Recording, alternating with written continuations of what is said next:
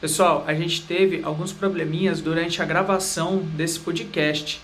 Então, por isso que quem está assistindo em vídeo está vendo as imagens um pouco travadas.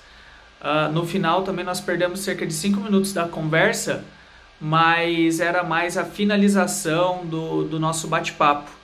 É, o conteúdo mais interessante tá, foi gravado em áudio, então vocês podem conferir aí pelo áudio no, no vídeo ou pelos próprios podcasts nas plataformas como Spotify, Anchor e outras por aí.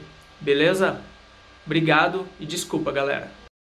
Hoje o bate-papo vai ser com o pessoal lá de Bauru, mais uma vez de Bauru, mas agora meus amigos aí, o Luiz Otávio e o Marco Tosati, da Sante Engenharia.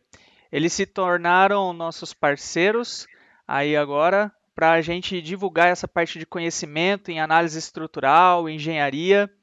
E hoje a gente vai conversar um pouquinho sobre o mercado de trabalho, conversar um pouco sobre a parte da engenharia, essa, esse lance de trabalhar com é, engenharia técnica, engenharia de vendas, como que isso tudo se envolve nesse, nesse meio aí e, e a gente pode trabalhar em cima disso.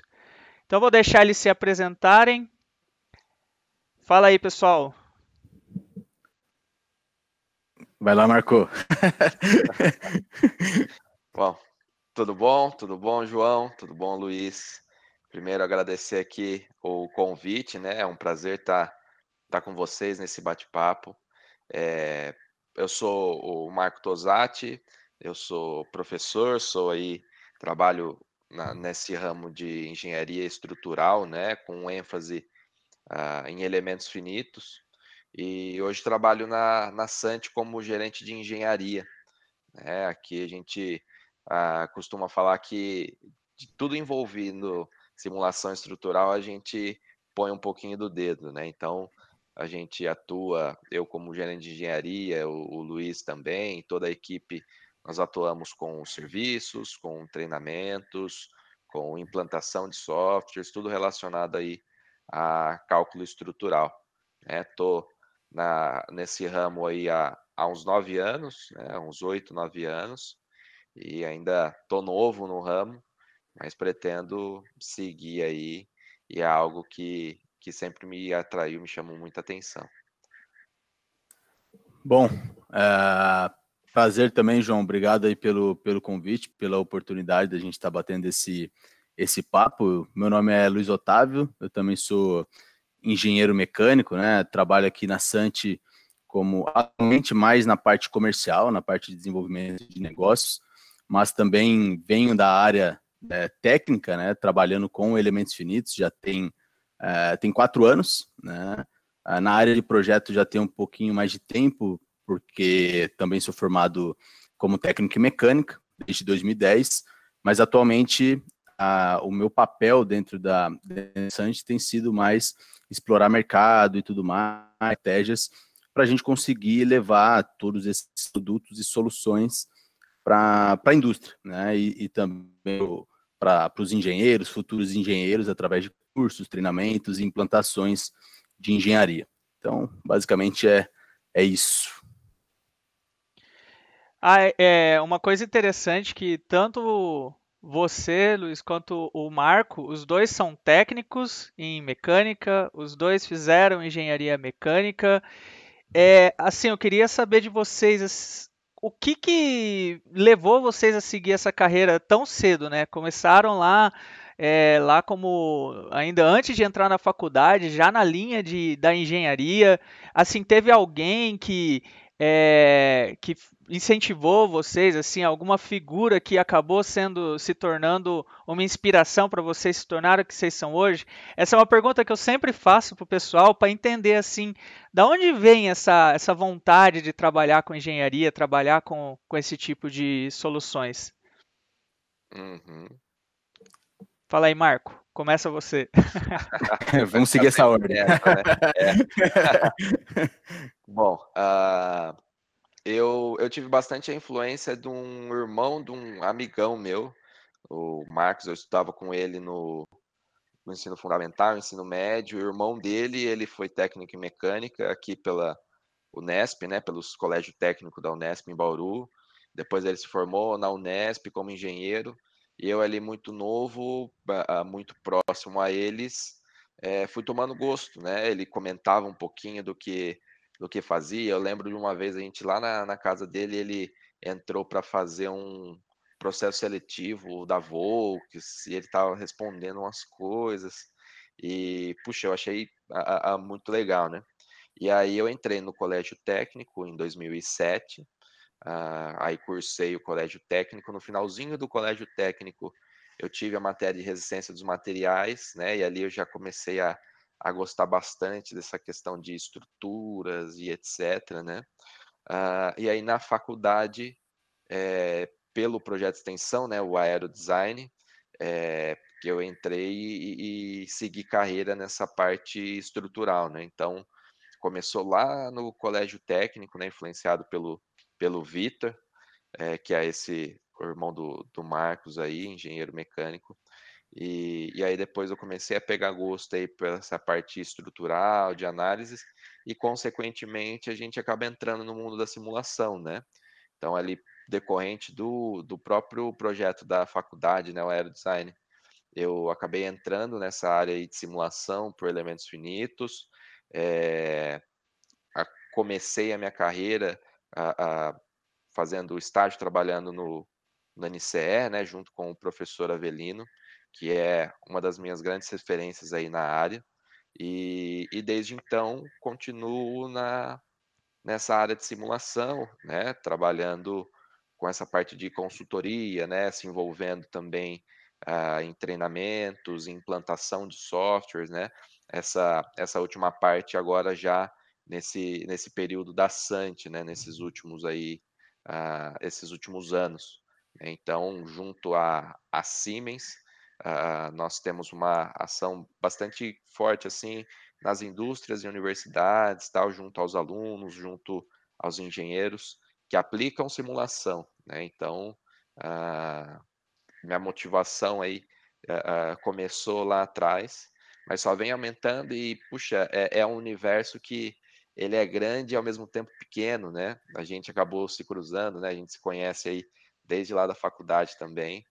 E, e, e são pessoas que, que também no, ao, ao, longo do caminho, né? Fui conhecendo pessoas, tendo contato com pessoas que só inspiraram e só incentivaram e só agregaram aí para eu falei, puxa, esse é o caminho certo mesmo que, que eu escolhi, né? Então, estamos aí, treinando e, e se capacitando, que é um mundo, você pode passar uma vida se capacitando. Com certeza. Você não vai saber uma gota no oceano. Já no, no meu caso, né, o, é, na verdade é um caminho um pouco mais tortuoso do que o Marco. O Marco lá atrás ele já tinha definido essa parte da mecânica e comigo foi um pouquinho diferente, porque a maior influência minha na parte técnica é o meu pai, né? E só que meu pai é arquiteto. Então, eu lembro quando era muito pequeno, a gente sempre via ele fazendo maquete, eu sempre acompanhei muito meu pai assim é, no trabalho e fazer visita e tudo mais. E eu sempre achei que eu seria engenheiro civil, né? Ouvia e... muito a briga entre civil e, e arquiteto? Rapaz, normal, né? Normal. É, de vez em quando tem uns embates aqui em casa também, né? Mas cada um defendendo a sua classe.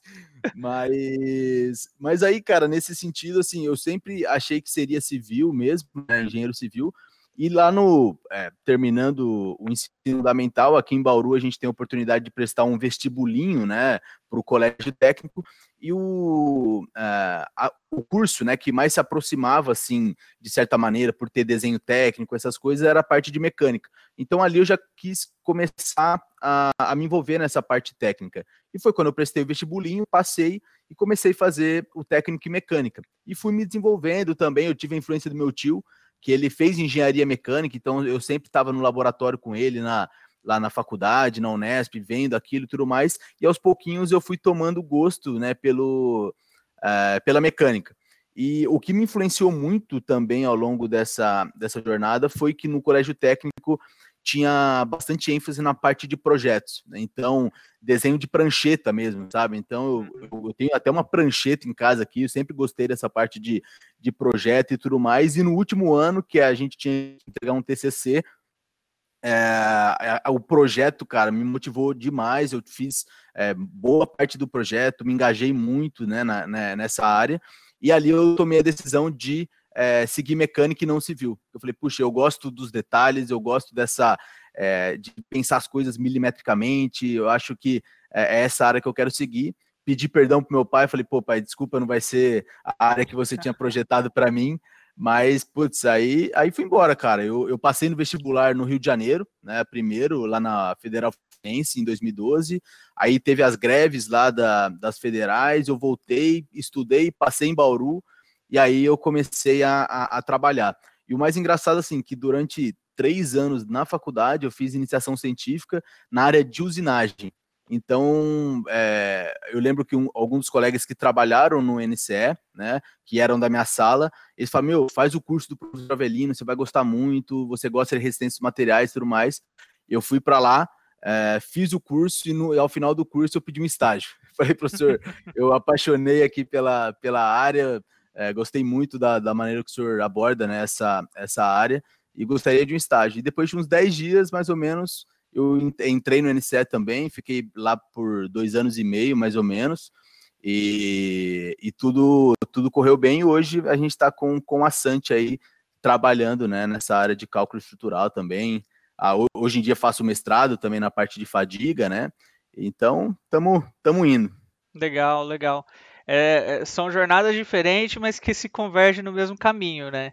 É, por exemplo, nós três fizemos estágios, trabalhamos é, lá no, no NCE, né?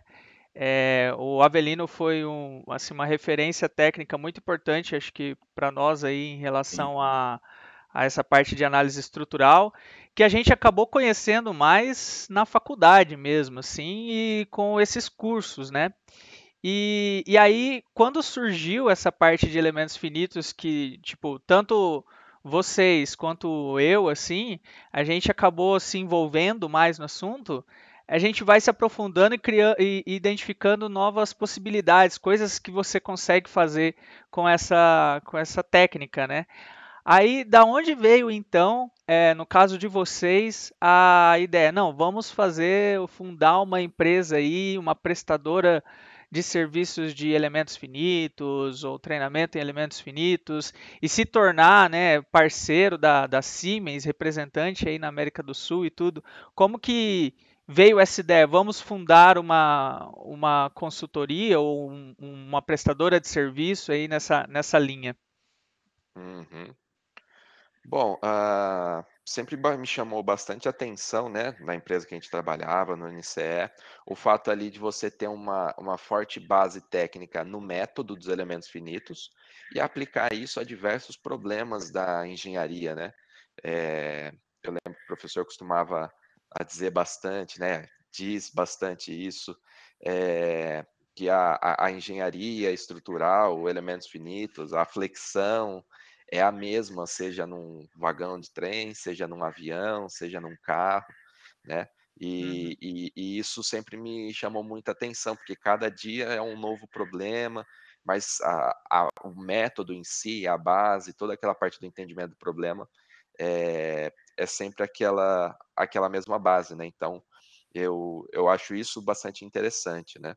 E, e aí, trabalhei lá no, no NCE por muitos anos, né? Fui uh, gerente de, cheguei a ser gerente de engenharia lá da, da empresa, e, mas aí em determinado momento eu acabei me desligando da empresa, né, ali em 2018, metade de 2018, e a princípio eu falei, puxa, vou, vou seguir na área acadêmica, né, estava ali terminando o meu mestrado, tudo, e eu sempre gostei de dar aula, né, já da, lecionava aula aqui na própria Unesp como professor substituto, nessa parte de elementos finitos e, e falei, vou continuar nessa, nessa área aí de educação, né? E mas aí tentei algumas, a, a, algumas possibilidades, tudo, não tive muito sucesso nessa área acadêmica. A gente sabe que para você ter aí a, sucesso nessa área acadêmica, você tem que, que já vir, ter várias produções, e eu nunca fui muito focado nisso, né?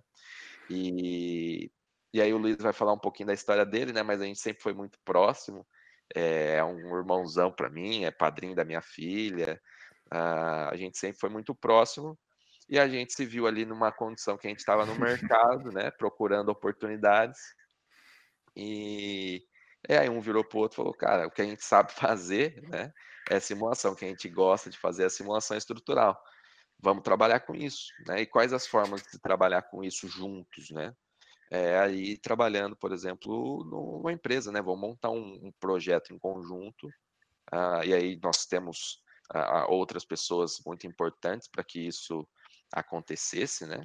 E, e aí a gente começou já a pensar e a estruturar essa ideia e logo de começo, né, a gente, eu lembro de um slidezinho que a gente fez, uma das primeiras apresentações da, da nossa ideia, né, que a gente estava estruturando, que foi uma pirâmide, né, o que seria a, base aí? Nós teríamos que ter uh, pessoas com a mesma filosofia que a gente, né, um, um, pensamento, né, uh, alinhado, né, uh, e depois a gente tem que ter também uma ferramenta, né, de trabalho, tudo. Na época a gente começando empresa, né? Não tinha dinheiro, essas ferramentas de simulação também são bastante, uh, assim, na época não não não condizia, né? Com, com a nossa com a nosso atual cenário e, e também a, a vontade de se trabalhar com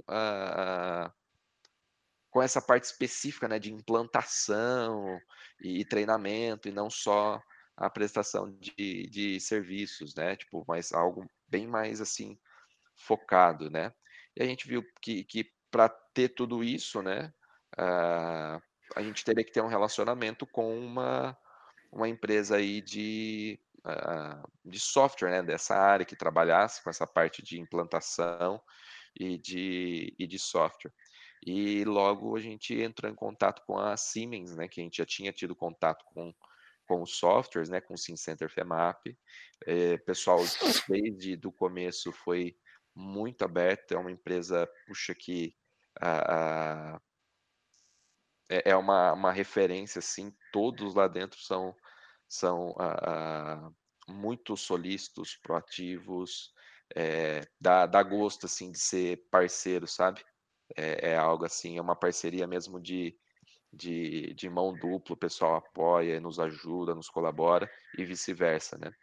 E aí a gente ficou aí por alguns meses trocando ideia, tudo desenvolvendo e no final a gente conseguiu aí uma essa parceria com, com eles, né? Nós somos representantes da Siemens na América do Sul, então nós temos aí contatos relacionados à implantação de software, essa é a nossa grande uh, o, o, nosso modelo, vamos dizer assim, de, de negócio, né? o nosso produto principal é a implantação de tecnologia, levar a, a experiência, toda essa base de a, elementos finitos, junto com uma ferramenta de ponta para as empresas, universidades, para os alunos e etc.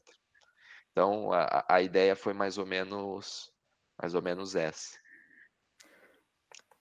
Sim, é, eu acho que o, Marco ele, ele comentou é, com bastante profundidade, né, como que foi a nossa jornada, mas ali quando eu, eu, eu saí do, do NCE um pouquinho antes do, do Marco, né, e eu tinha acabado de, de me formar na, na universidade, né, como, como engenheiro. E eu fui testar o mercado, a minha ideia também era trabalhar é, para alguma grande empresa e tudo mais. Fiz boas entrevistas, tive muita esperança. Eu cheguei até a cotar aluguel em São Paulo, que surgiu uma oportunidade que eu fiquei ali no entre os dois ali principais candidatos e tudo mais, mas por conta que eu tinha acabado de sair da, da faculdade, deram a vaga para escolher um outro candidato e tudo mais. E, cara, no que eu vi, tinha passado cinco, seis meses ali da, da minha formatura e foi num momento muito complicado do que o Brasil estava vivendo economicamente e politicamente, 2018, né? Então estava tudo muito aquela briga política e tudo mais, tudo aquilo que aconteceu, né? Que sempre acontece na verdade, e foi um momento muito complicado para conseguir emprego.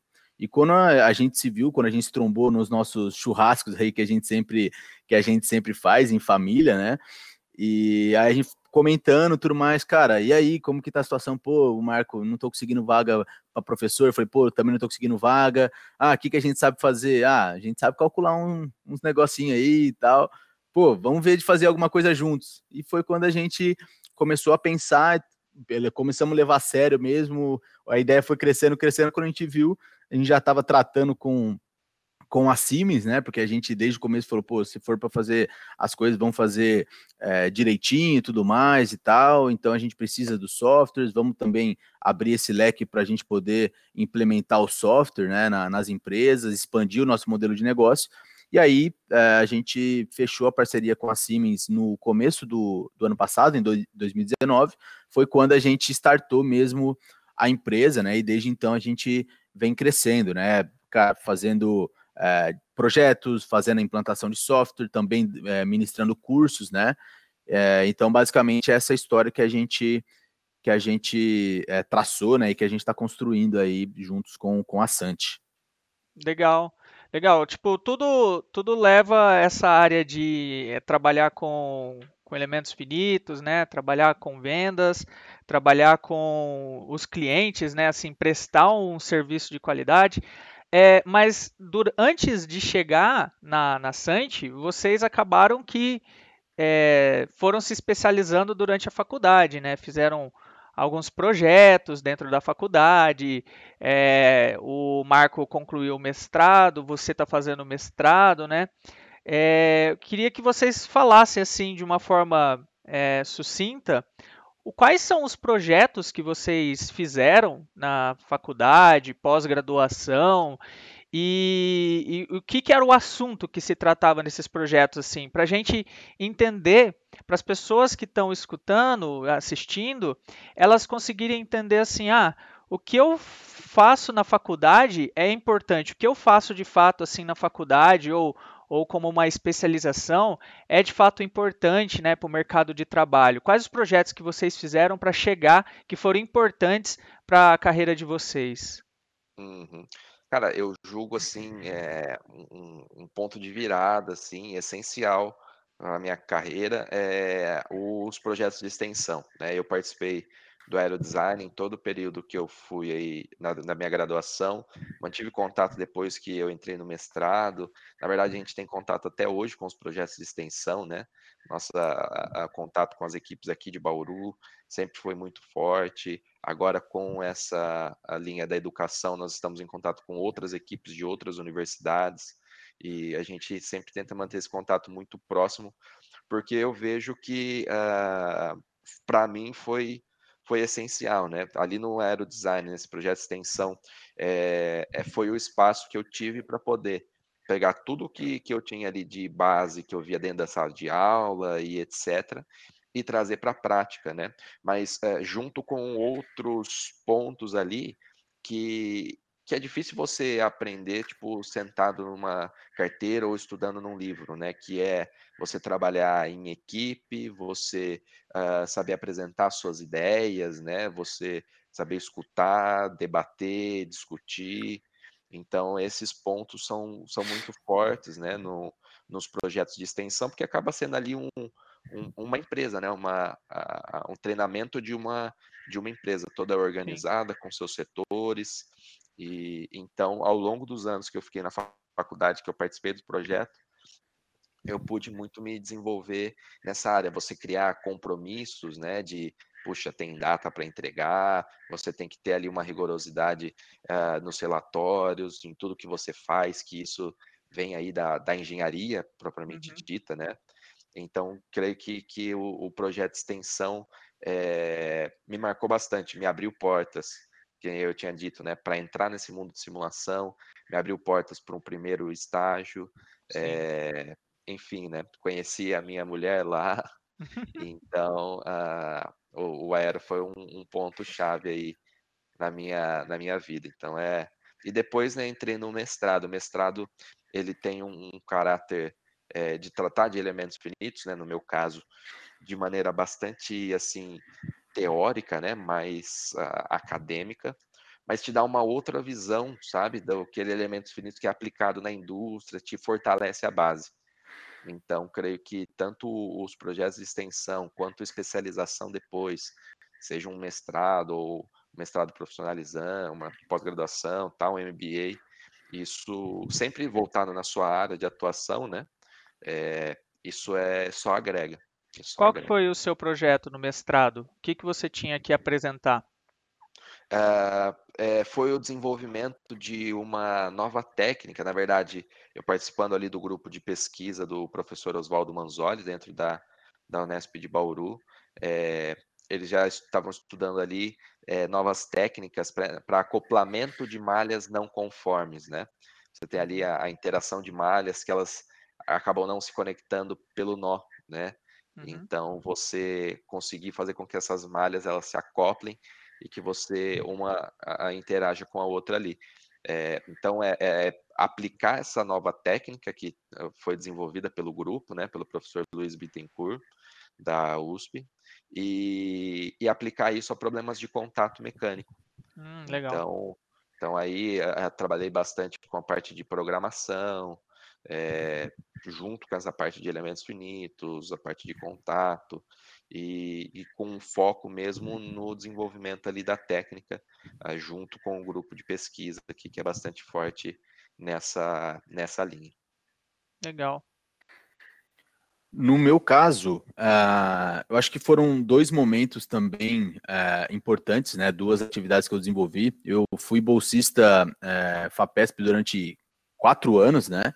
Na área de, de usinagem, então praticamente não tem, não tem muito a ver com o que a gente faz hoje, né, na parte de projetos, mas eu vejo que, o, que a iniciação científica ela foi muito boa para mim, uh, para que eu conseguisse ter um olhar crítico, uh, aprofundar nos estudos, saber fazer uma boa referência, saber fundamentar a, as ideias, o desenvolvimento de um projeto, então uh, saber trazer um caráter é, técnico científico ali, né, para apresentação, por exemplo, para o estudo de um, de um problema e a justificativa técnica sobre aqueles resultados que, que acontecem. Então, é, essa oportunidade que eu tive né, no grupo do, do professor Bianchi, na área de usinagem, é, de retifica, é, retificação de, de materiais metálicos, me trouxe essa, essa base boa para poder desenvolver um, um, saber metodologia. Né? Eu acho que a gente comenta bastante nos nossos cursos, né, que também para desenvolver um, um trabalho é, estrutural, um projeto estrutural,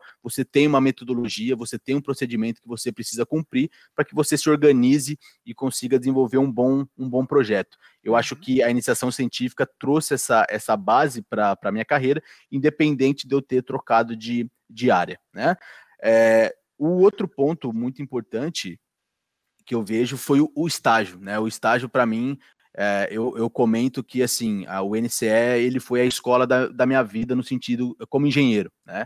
Porque foi lá que eu, eu, aprendi sobre elementos finitos, foi lá que eu aprendi sobre análise, foi lá que eu aprendi a desenvolver um projeto e, e entregar esse projeto para um cliente, né? É muito, é bem diferente do que acontece dentro da sala de aula, né? De você uhum. calcular resistência dos materiais ali, mecânica estrutural e tudo mais, né?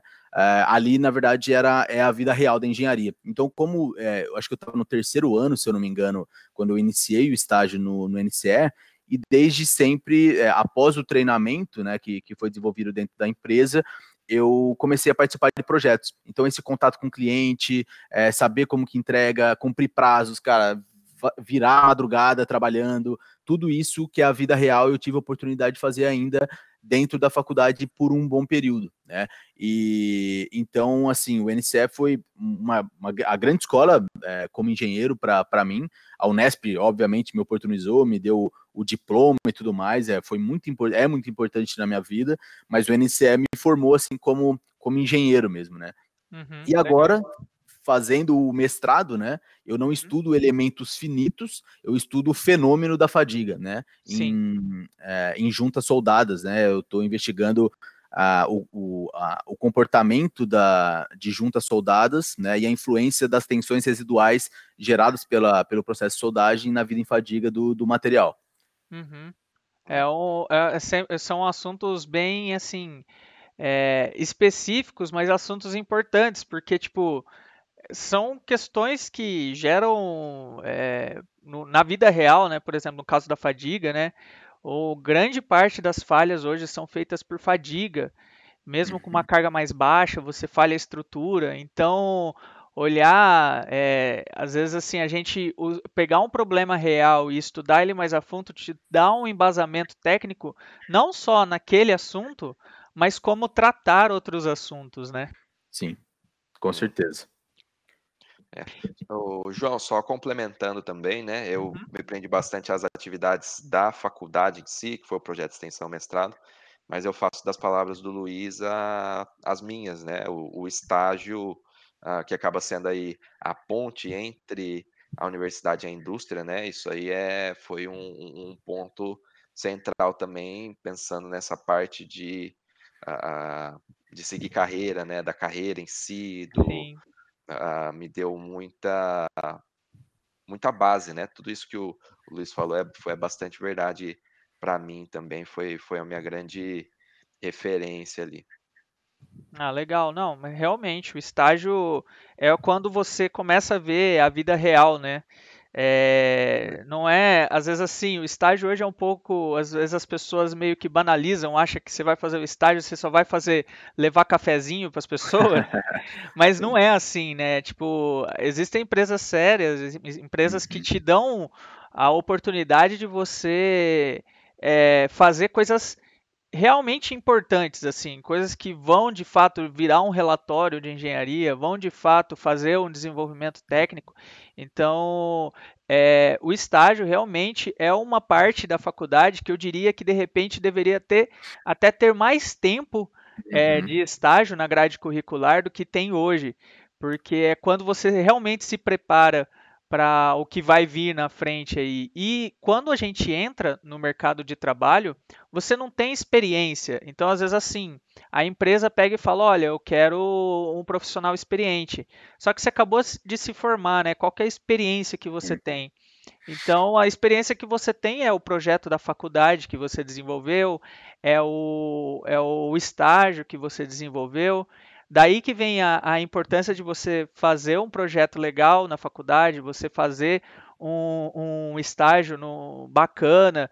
É, não precisa ser uma empresa gigante. Tem que ser uma empresa que vai te dar a oportunidade de você conseguir trabalhar, se desenvolver tecnicamente, né? Eu acho que essa é a ideia. É isso aí, bem nessa linha mesmo. Também concordo.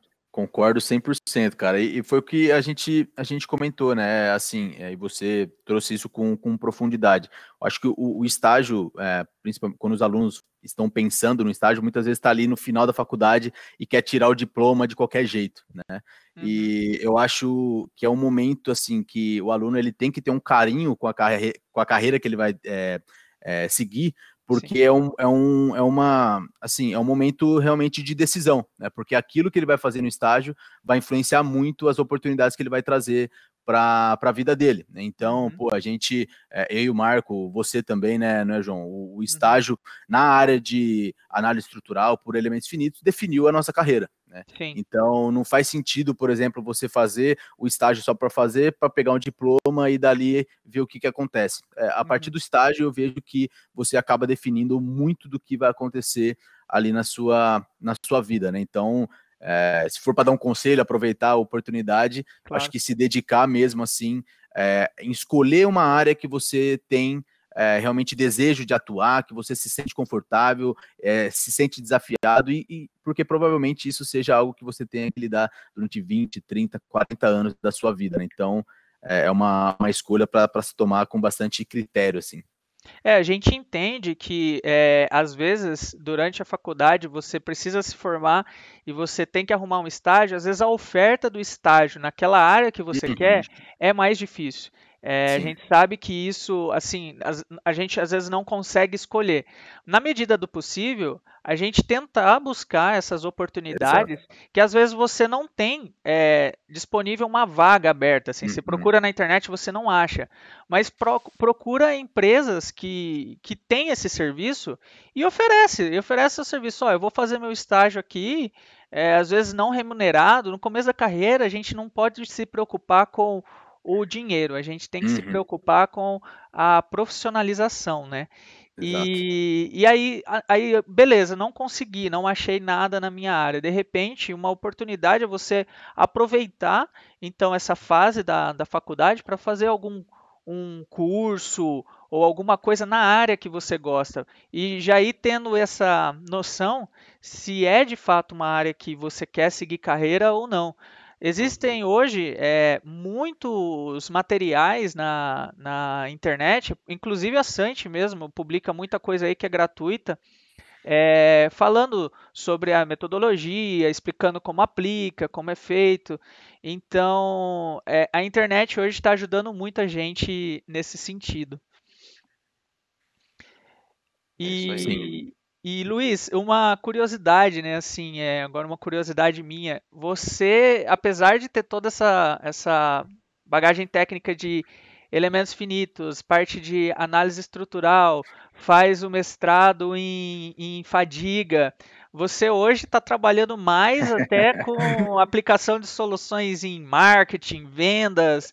É, como que é isso? É, uma, é um gosto à parte ou você está atendendo a seguir essa área? Assim, como que a engenharia é, te ajuda nesse, nessa área? Porque no caso do Marco, que a gente sabe que é mais técnico, né, a parte ali de fazer a análise estrutural uhum. em si, é mais direto a gente pensar nisso. Mas quando a gente pensa em vendas, pensa em marketing, né, como que a engenharia está te ajudando nisso?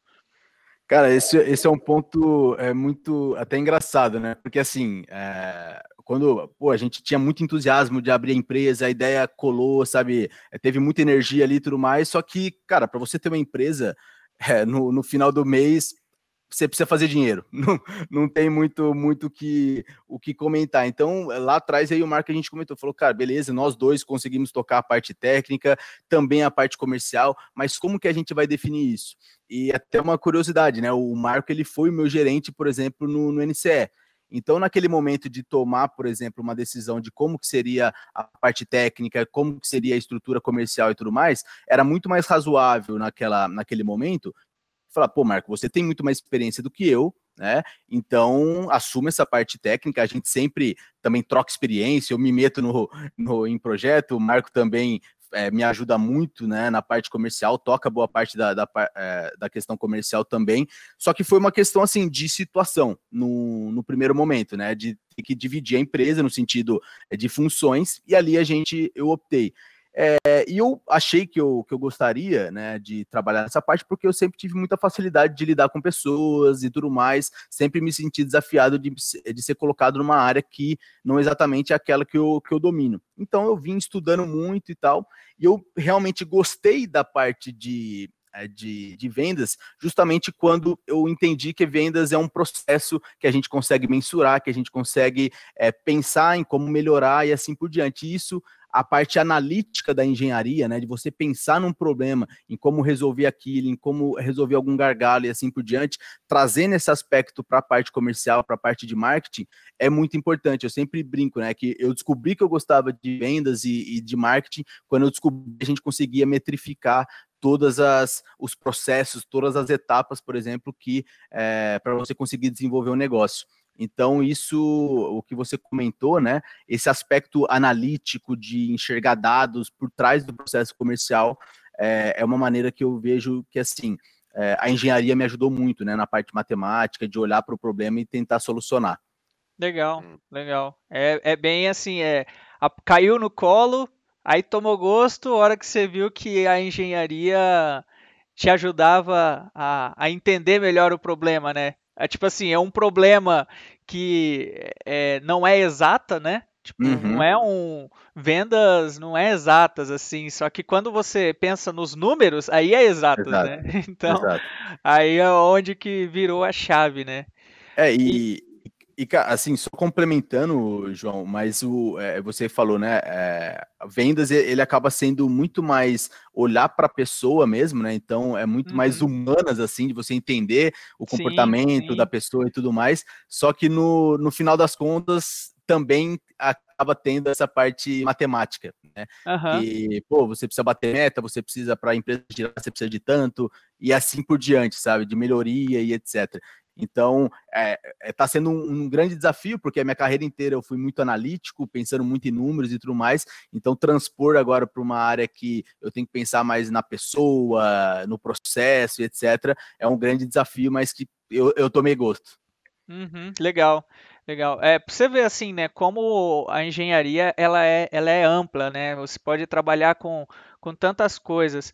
Não só engenharia, assim, é, de, desde que a pessoa ela, ela tenha o interesse de fazer aquilo acontecer, né? Ela consegue, assim. Só que quando eu, quando eu falo na engenharia, é porque a engenharia acaba dando, às vezes, um raciocínio lógico para a uhum. gente mais fácil da gente associar.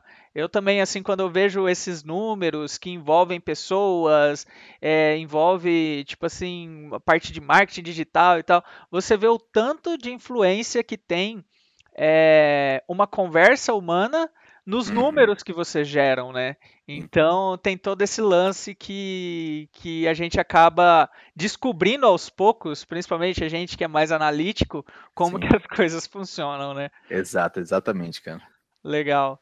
E o, o Marco, você, é, quando você chega assim na, na empresa, né, você vai trabalhar aí, com que ferramentas você trabalha? Você e o Luiz também, né? Porque eu imagino que não só na parte de é, engenharia técnica, né, as ferramentas que vocês usam, é, você também deve ter as ferramentas próprias para essa parte de vendas, marketing. Como o que vocês fazem no dia a dia quando vocês chegam na empresa e falam, não, vamos hoje começar o dia, o que, que eu tenho para fazer? Bom, como nós atuamos em, em vários, várias linhas, né? Pensando na parte da técnica ali, de serviços e etc., Uh, as ferramentas são as ferramentas de simulação, de modelagem. Então, aqui uh, nós utilizamos bastante o SimCenter FEMAP, né, para a parte de modelagem, elementos finitos, e também o SimCenter 3D, né, o SimCenter 3D, que é uma, uma plataforma da, da Siemens, que ela é toda modularizada, tem várias físicas envolvidas, então ela nos permite, ela nos permite né, trabalhar no CAD, né, que hoje a gente trabalha com NX, é, e aí desenvolver simulações, desde as mais básicas até as mais avançadas, parte de fadiga, não linear, dinâmica e etc. Né? Então, uh, nós utilizamos bastante essas ferramentas. Né? Outras ferramentas também utilizadas aqui uh, é o Star CCM para a parte de CFD e DEM. Né? Uh, a, a, nossa, a, o nosso grande foco aqui hoje é a parte de análise estrutural por elementos finitos, né? Mas a gente também uh, atua nessa, nessa área aí de CFD e de DEM, né? Uh, outra outra ferramenta, por exemplo, tem o RIDS, né? Que é um otimizador paramétrico. Uh, e for, aí saindo um pouquinho, né? Da, da engenharia, ferramentas que sempre foram muito importantes, mas às vezes a gente acaba nem citando, né? Que é tipo, o PowerPoint, o Excel, o Excel. O Excelzão. Cara, cara hoje engenharia sem Excel é muito difícil, cara. Difícil. É... Sim. E, enfim, né? Então, puxa, o PowerPoint para você poder construir ali a, a, toda a sua parte. Como você vai se comunicar, né? O PowerPoint e o Word, né? Como você está se comunicando, Sim. passando todas aquelas informações técnicas geradas, né? Então, são ferramentas bastante importantes. Nós temos algumas ferramentas também de, de organização, de gestão, né? A gente uh, utiliza o ClickUp, por exemplo, né? Que tem sido bastante importante para a gente.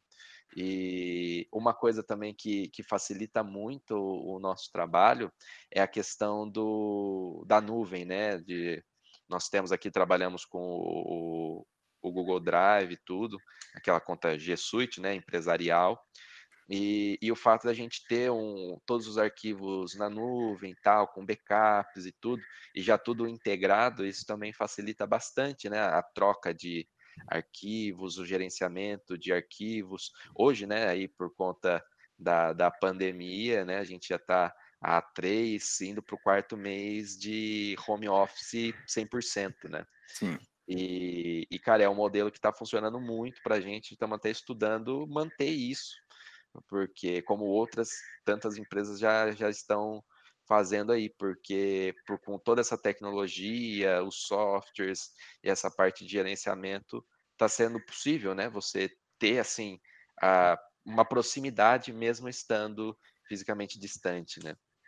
Então, são esses softwares, não sei se eu esqueci de algum aí, me perdoe algum software que eu, que eu esqueci, mas é da parte técnica, assim, é, é, é, isso, né? Na parte de treinamento, nós temos a nossa plataforma de treinamentos, etc. A gente usa bastante nosso canal no, no YouTube, aí essa parte aí de Instagram, Facebook, é mais o, o, o, Luiz aí que, que toma a frente, né? Que é relacionado bastante à parte de vendas, de marketing. Mas em relação a, a ferramentas, é, é isso aí.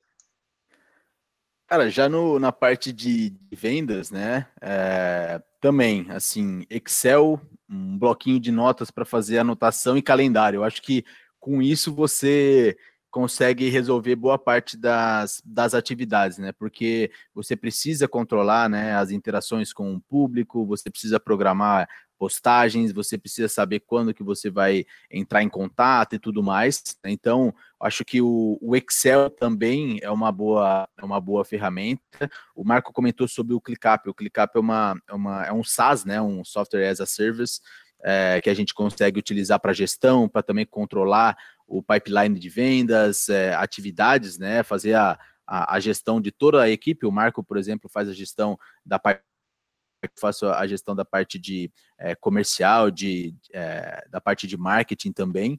É, e claro que as redes sociais, né? Eu acho que hoje é impensável pensar num negócio é, sem, sem utilizar, por exemplo, as plataformas digitais. Não, é muito difícil você conseguir hoje se sustentar se você não estiver no digital.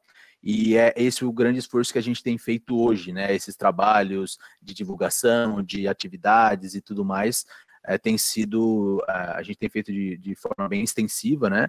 E isso ajuda muito. Então, para organizar calendário, um bloco de notas, tem também um software é, que, que se chama CRM, né? Que é Customer Relationship Management, que é para você organizar também todo o funil de vendas, é, apoia muito a gente. Então, acho que de maneira geral são são esses, essas as ferramentas que a gente acaba utilizando. E claro, o bom e velho e-mail e telefone, né? Não tem jeito de fazer venda sem, sem utilizar e-mail, hoje em dia o WhatsApp e também o, o telefone, né? Para fazer ligações.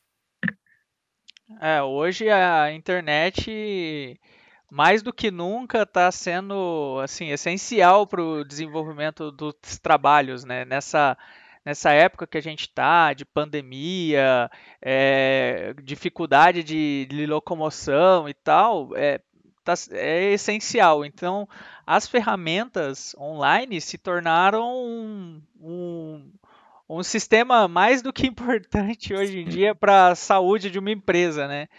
É, então, bem, bem bacana, assim, ver a, a, a, interação, ver o tanto de opções que a gente tem e ver também que é simples a parte, assim, é, a parte de, de, de, vendas, né? Você simplificou ela num bloco de notas, no, no calendário ali. Então, assim, Sim. não é uma coisa de outro mundo, né? É um negócio Exato. assim, você só tem que ter um foco e saber Sim. o que você está fazendo, né?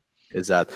E não, e, e até engraçado isso na parte de vendas, que o momento que a gente mais se complicou aqui na, na empresa, assim, financeiramente e tudo mais, foi um momento que a gente depositou muito da nossa confiança, por exemplo, achando que as ferramentas fariam as dados por nós, sabe?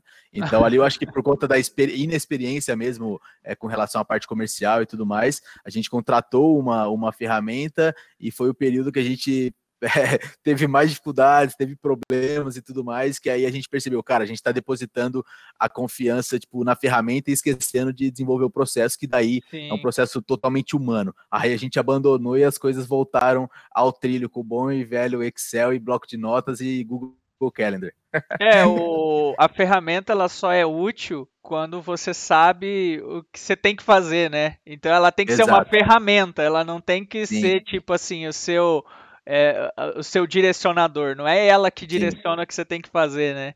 Mas, Isso assim, vale muito para elementos finitos, né? Sim, com certeza, totalmente. você tem que saber Sim. o que está por trás para poder usar uma ferramenta e não deixar a ferramenta usar você, né? exato, exato, por aí. É legal. E assim, agora pensando um pouco na parte do mercado, né, da, da engenharia, né, vocês falaram já da parte técnica, falou da parte de vendas, mas na parte de engenharia mecânica, como que vocês veem que está o mercado hoje em dia para essa área? Sim. É, o, o, mercado nunca foi um, um mercado assim muito uh, fácil, né? Vamos dizer assim. Você tem uh, vagas, mas você sempre tem ali exigências técnicas, de experiência e etc, né? Então, uh, a gente vê né, que surgem bastante oportunidades aí, mas muitas vezes você já tem que ter um direcionamento e etc, né? eu vejo que, que para assim, nós aqui, né, eu não, não posso falar muito de como eu vi o mercado de trabalho como um, um, uma pessoa que estava ali atrás de vagas tal, o Luiz pode até comentar um pouco melhor sobre isso. Eu vim da parte aí de uma empresa, depois tentei ali entrar na parte de educação, e aí já entrei outra empresa aqui. Mas o contato que a gente tem com as empresas, cara, é que uh, o pessoal sempre está tá aberto ali ao pessoal que tem a, a, a, esses contatos é, com aí com essas experiências que a gente falou, né? Uh, de como é que se fala? É, que já trabalhou em equipe, que uh, já trabalhou ali uh, num projeto científico, que tem um rigor ali de, uh, de elaboração de raciocínio, apresentação de ideias e tudo, né? Com essa pandemia, a gente teve uma oscilação, né? Mas creio que isso aí não seja uma crise econômica em si, né? Eu acho que passando essa pandemia, as coisas vão voltar ao trilho e etc, né? A gente está passando por uma baixa econômica e tudo, mas creio que isso aí vai voltar a, a, a, aos regimes normais, né? E tem bastante empresa hoje que está se retraindo um pouquinho, o quadro de funcionários e tal, mas já já essas empresas vão retomar e vão abrir essas oportunidades, então creio que uh, vai surgir bastante bastante coisa. E a gente já viu, já conversou com algumas empresas que falam, puxa, estou procurando um profissional que, que vai começar a, a, a, mexer aí com simulação estrutural e etc. aqui, né? Empresas que estão implantando a tecnologia. Então a gente vê assim, né? Vira e mexe aí oportunidades nessa parte de, de simulação e etc. Uh, a, minha, a minha posição, assim, o, o, que eu penso sobre isso, né? Eu sou um eterno é, esperançoso com relação ao, ao Brasil, né? Assim, o, o, Brasil, historicamente, ele, ele vem num processo de desindustrialização, né? Então, hoje, por exemplo, a parcela do PIB, é, ela não é tão significativa é, no, no sentido industrial, né? A gente deveria desenvolver mais, a gente, se não como sociedade vai, vai ficar um pouquinho complicado, né? Então eu sempre acredito que o mercado pro engenheiro que depende da indústria, né, como um engenheiro mecânico, por exemplo, é, que o Brasil crescendo, né, que o Brasil se desenvolvendo industrialmente, que vão surgir oportunidades. Isso já acontece, né? Você pega em situações é, de, de bom regime econômico, em que é, a indústria se fortalece, que a, as indústrias vêm, por exemplo, para o Brasil, você vê que o engenheiro ele começa a, a se empregar, que é, ficam tem bastante oportunidades e tudo mais. Então eu acredito assim, é que daqui para frente, né, a gente teve essa recessão por conta da, da pandemia, mas que daqui para frente vão surgir é, vagas para o nosso mundo de simulação. E um outro motivo que, que me faz acreditar nisso é o seguinte também, né, João?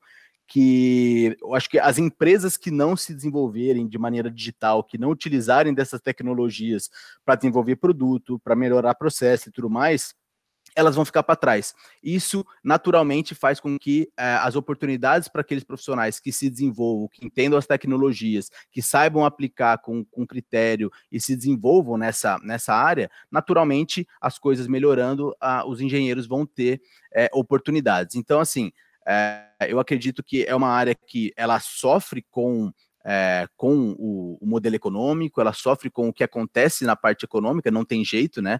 Nós somos um, um, um, profissional que depende da, da indústria, mas eu sempre acredito que as coisas vão dar certo, então eu vejo que é um mercado muito, é, é, muito bom é, principalmente para o pessoal que está entrando nessa área agora, é, para o pessoal que também já, já conhece um pouquinho e tal, que as indústrias se desenvolvendo, elas vão ter que se adaptar a essa nova realidade e elas vão precisar fazer simulação.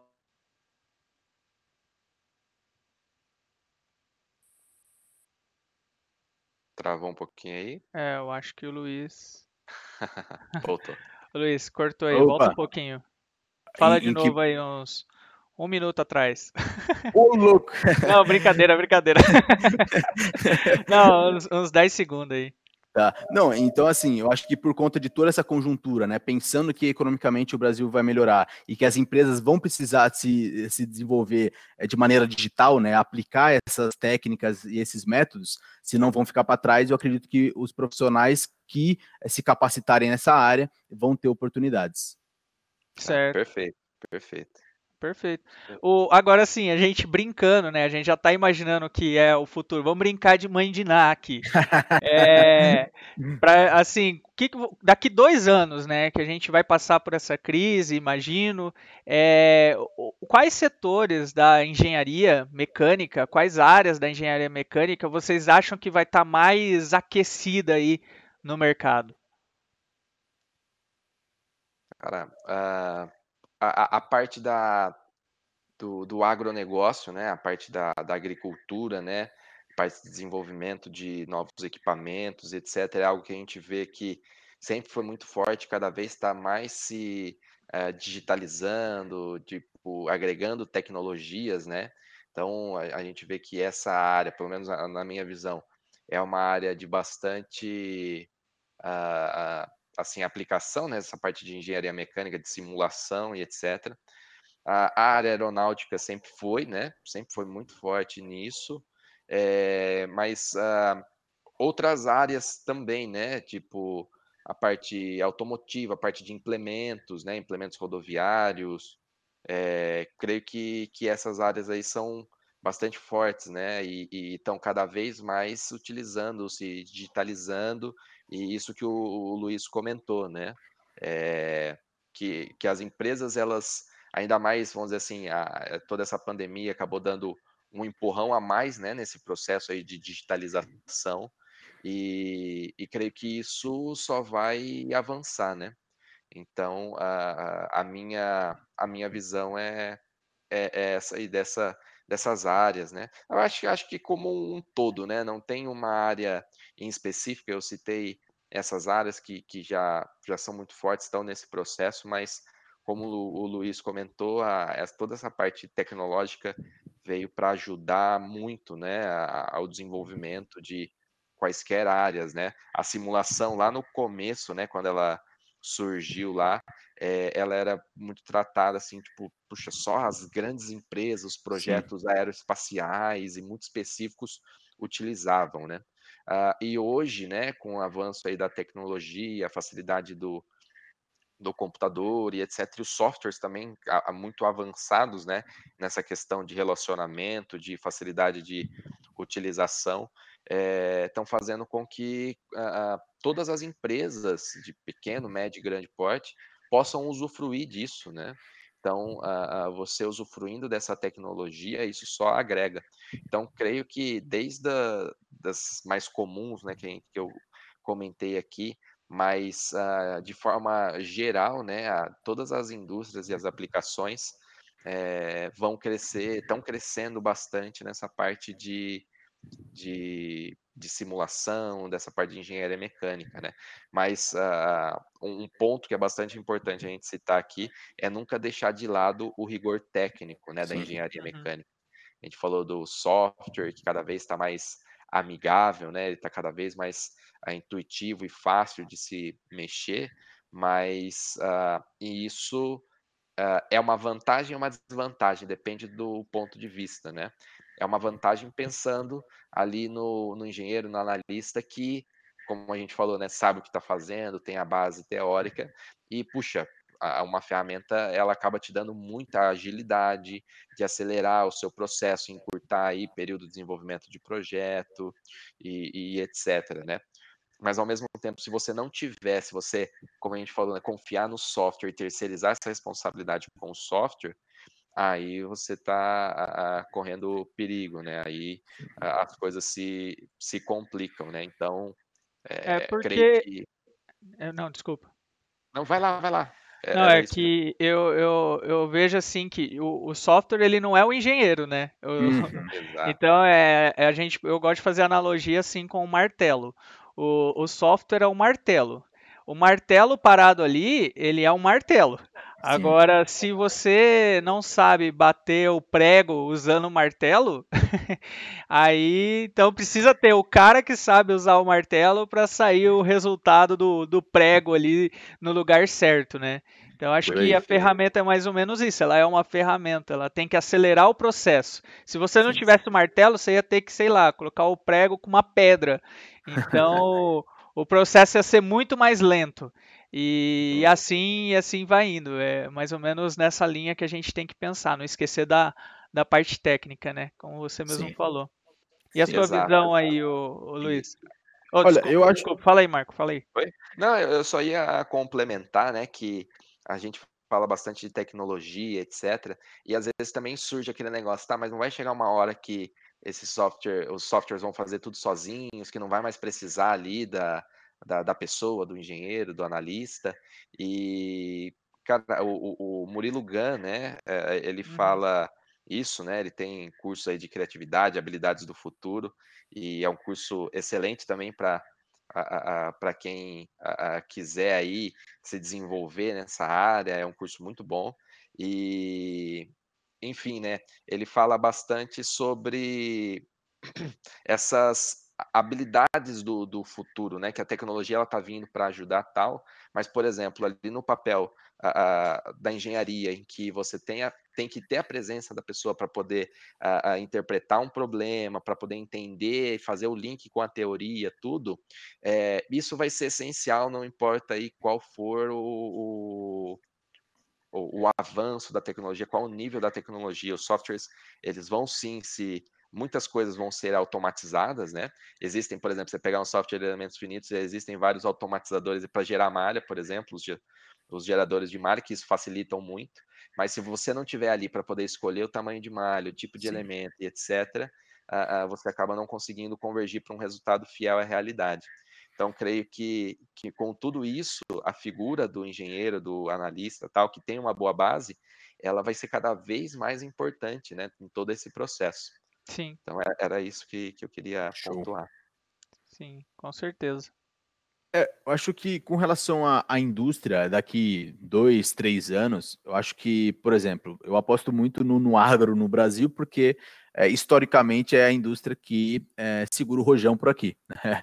É, eles seguram, por exemplo, nesse momento, eu acho que uma das poucas indústrias que, que estão é, tranquilas, de, de certa maneira, né, que continuam é, tendo receita e tudo mais, é, é a indústria agro, e para desenvolver novos produtos e tudo mais, eles vão precisar também dessas tecnologias. Mas eu acho que por uma, uma visão um pouco é, mais global do que é a tendência do que vai acontecer no mundo, e, e, principalmente no Brasil, eu acho que o desenvolvimento do setor energético, né, então energias renováveis, a indústria de petróleo e gás, né, o Brasil é um, é, é, é, muito bom nessa área, né? Através da Petrobras, provavelmente também surjam novas empresas, venham novas empresas para cá, e o setor também de infraestrutura, né? Eu acho que construção civil, a parte de, ferro, é, de ferrovias, né? Então, essas áreas eu acho que se fosse inclusive para colocar dinheiro né, na Bolsa de Valores e tudo mais, seriam, seriam áreas que eu acredito que vão se desenvolver é, a partir de agora, assim, né? É, é, uma tendência, porque senão a gente vai também ficar estagnado, né? Então, o setor agro, o setor energético, né? E daí petróleo, gás e energias renováveis, e também o setor de, de infraestrutura. E eu também reitero o que o Marco e você comentou, né? Tudo isso é, cada vez mais vai exigir tecnicamente do, do engenheiro, né? É, as ferramentas são robustas, as ferramentas são indispensáveis, porém ali para domar, para dominar o que está acontecendo, interpretar, entregar um, um, produto e um projeto é, com rigor técnico que atenda à demanda da sociedade, a, a, gente vai precisar cada vez de pessoas, de profissionais mais capacitados. Então, é, cada vez mais o, os engenheiros vão ter que se desenvolver tecnicamente, né, saber o que está acontecendo por ali, porque senão ele vai ser só um apertador de botão.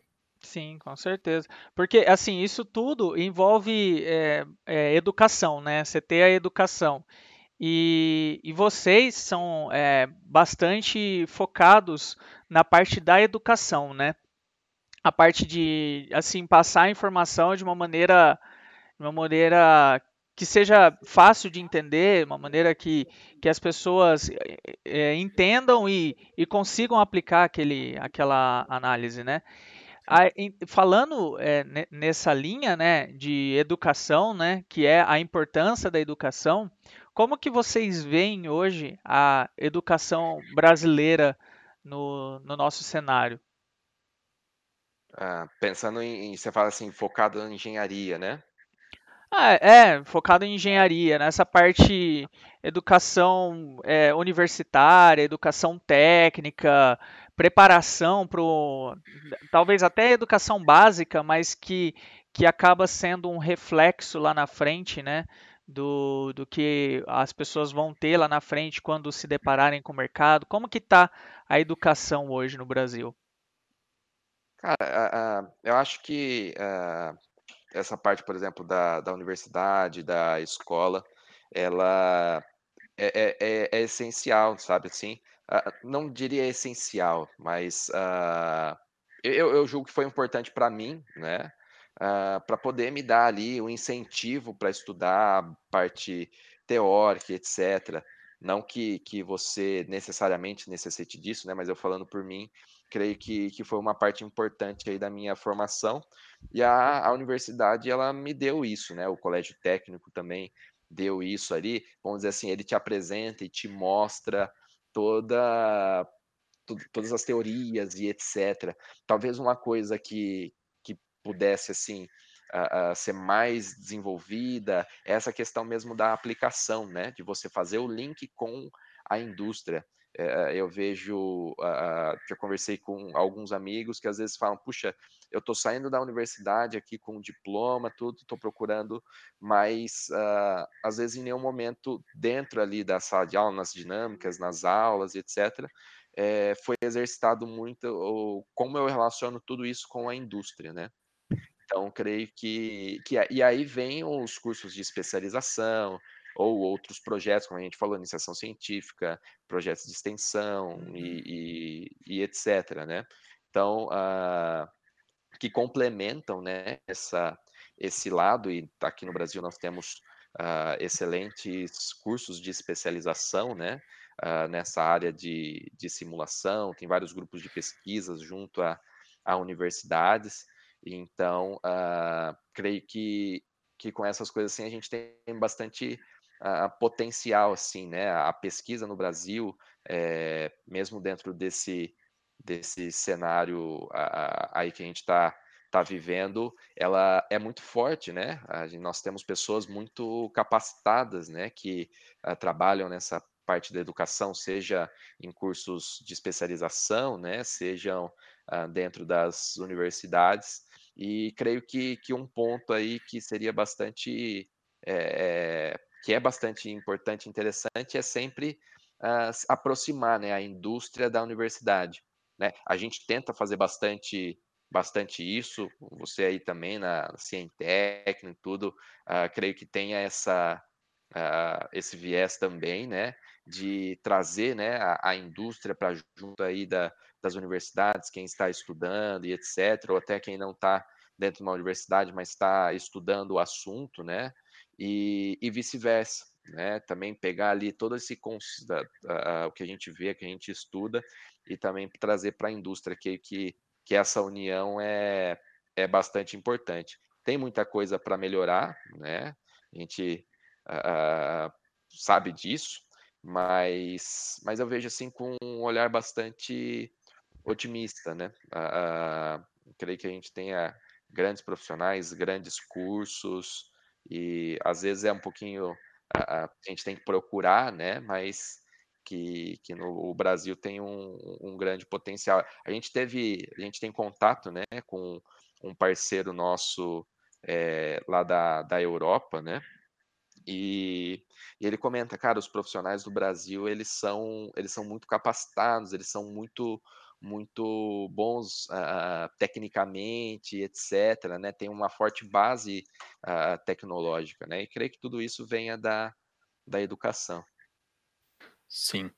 É, a minha, a minha visão, assim, é, eu acho que eu concordo com, com o Marco de que uma, um grande problema que a gente tem é, na, na, universidade, eu digo de engenharia, que deveria ser solucionado, eu não vejo sentido em ser dessa forma, é o distanciamento da universidade com a indústria. Né? Você pega o, os grandes países desenvolvidos tecnologicamente, Estados Unidos, é, França, Alemanha, por exemplo, é, é quase que uma coisa só. Né? O, os projetos que são desenvolvidos dentro da, das universidades, a, a, indústria está lá dentro, a universidade está dentro da indústria, então essa sinergia entre a parte acadêmica com a resolução de problemas é, da, do setor, né, da indústria, é muito importante. Então, um, um, um, ponto que eu destacaria que a gente precisa se desenvolver mais né, aqui no Brasil é esse modelo que integra né, a, a universidade com a, a indústria é, de fato. Uma outra coisa que eu tenho uma preocupação na parte educacional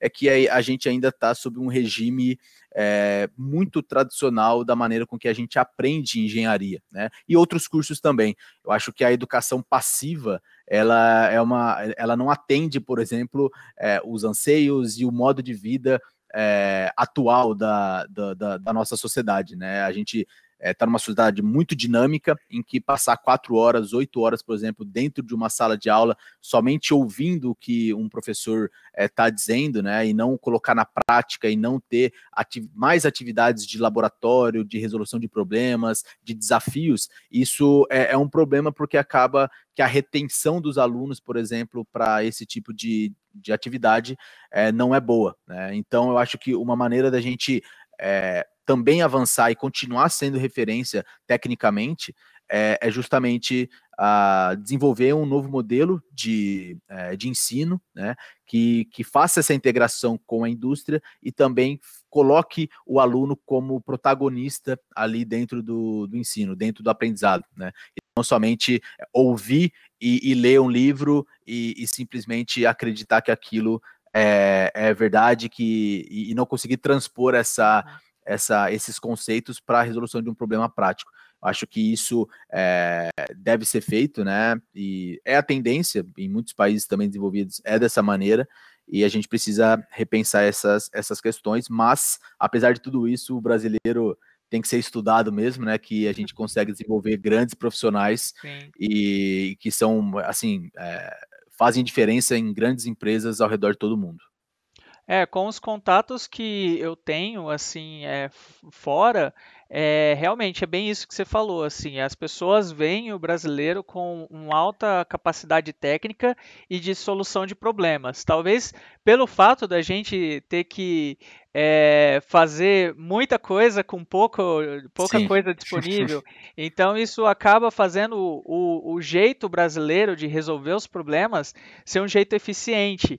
E isso é, é, muito valorizado fora do país. Existem empresas que, às vezes, quando elas vão, é, abrem processos seletivos, elas abrem primeiro para o Brasil e, e depois para outras, é, outras indústrias de outros países, mesmo na Europa, mesmo nos Estados Unidos. É um, é um negócio interessante assim saber Sim. isso, porque é, eles, eles priorizam o, o, o brasileiro por conta disso.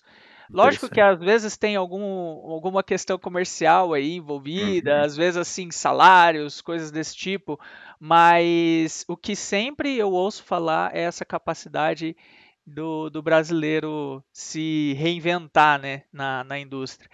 E, e, tem, e tem uma coisa também que, que eu observo, não sei se vocês concordam, mas quando hoje em dia, assim, na, na universidade, eu vejo que é, eu, eu, posso falar da engenharia porque eu fiz, mas eu, eu, imagino que não seja muito diferente da, de outros cursos por aí. É, mas parece que a universidade hoje ela está mais preparando a gente para o meio acadêmico uhum. e menos para o meio é, do mercado.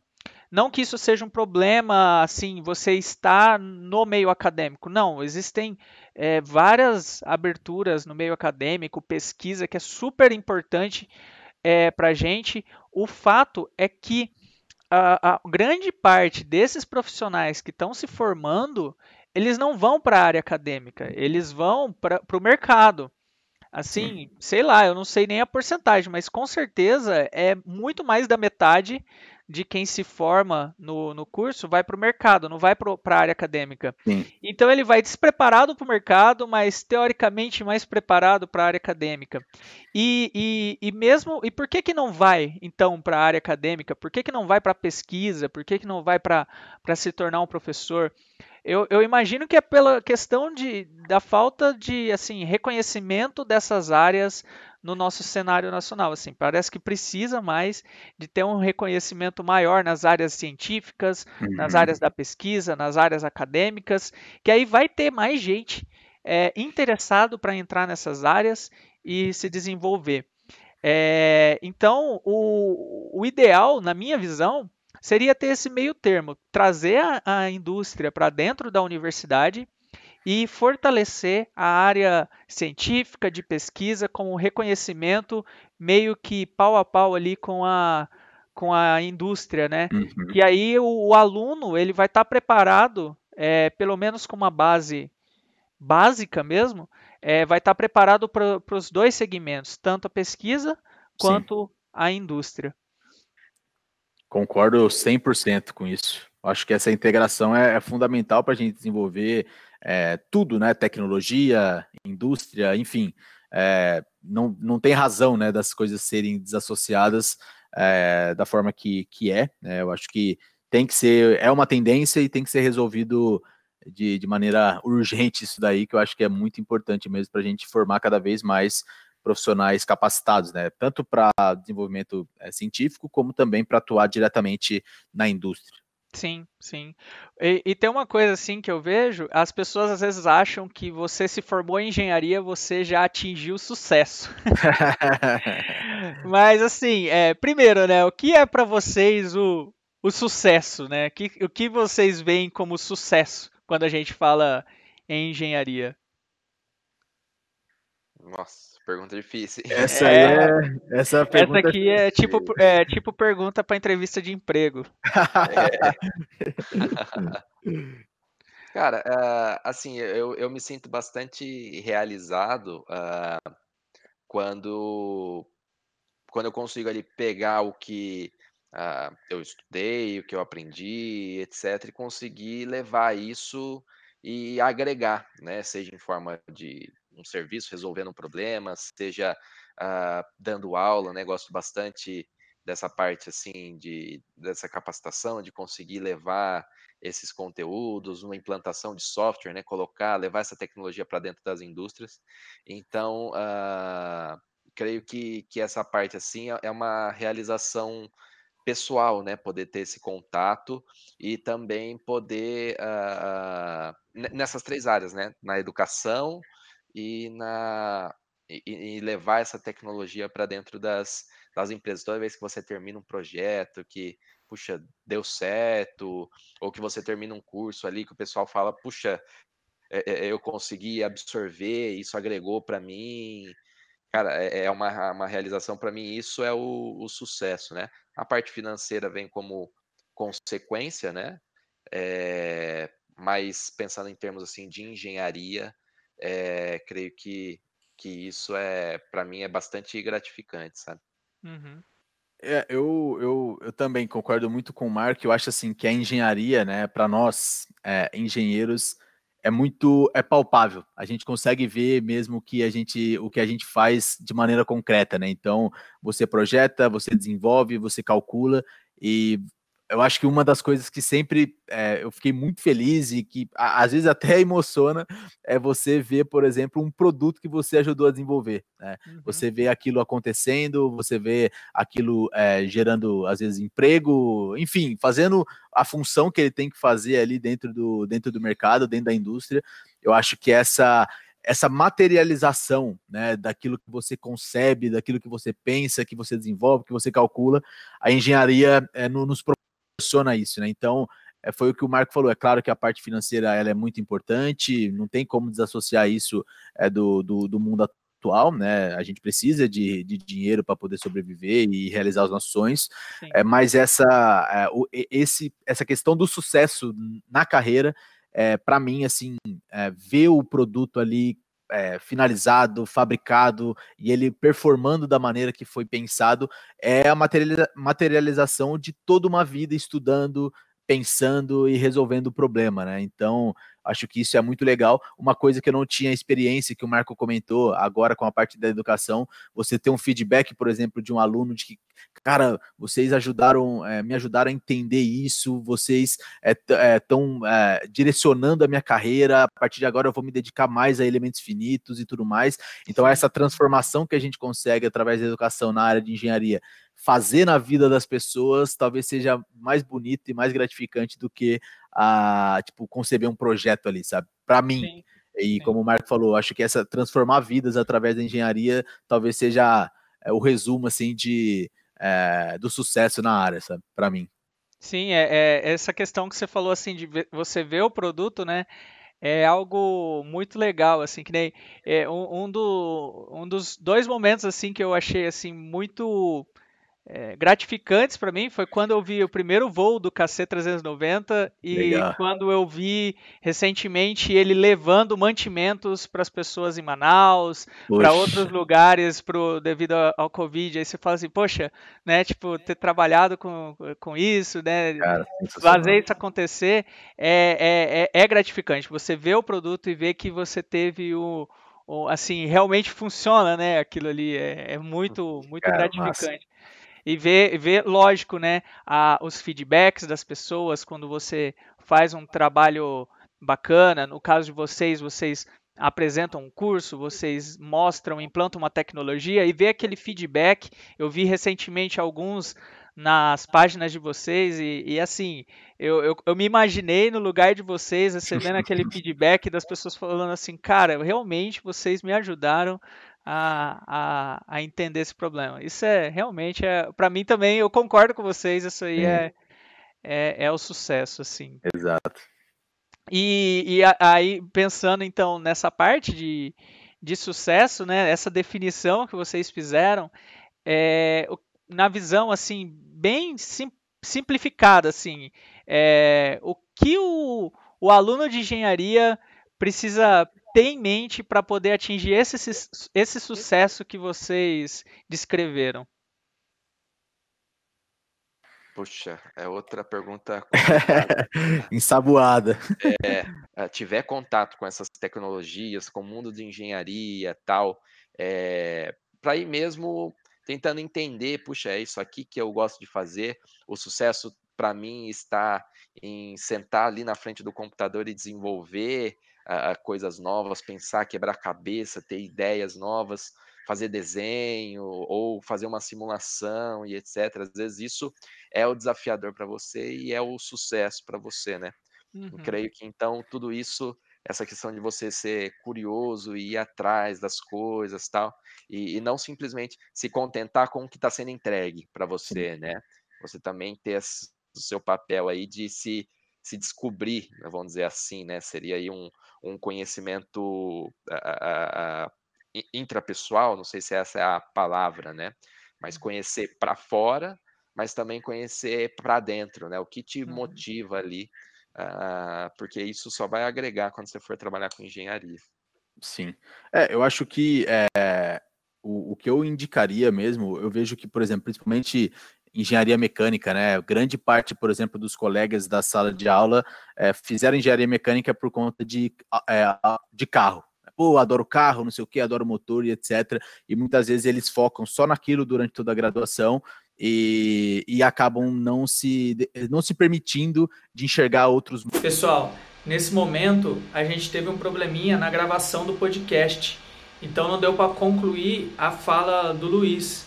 Mas a gente, após isso, a gente finalizou a, o nosso podcast.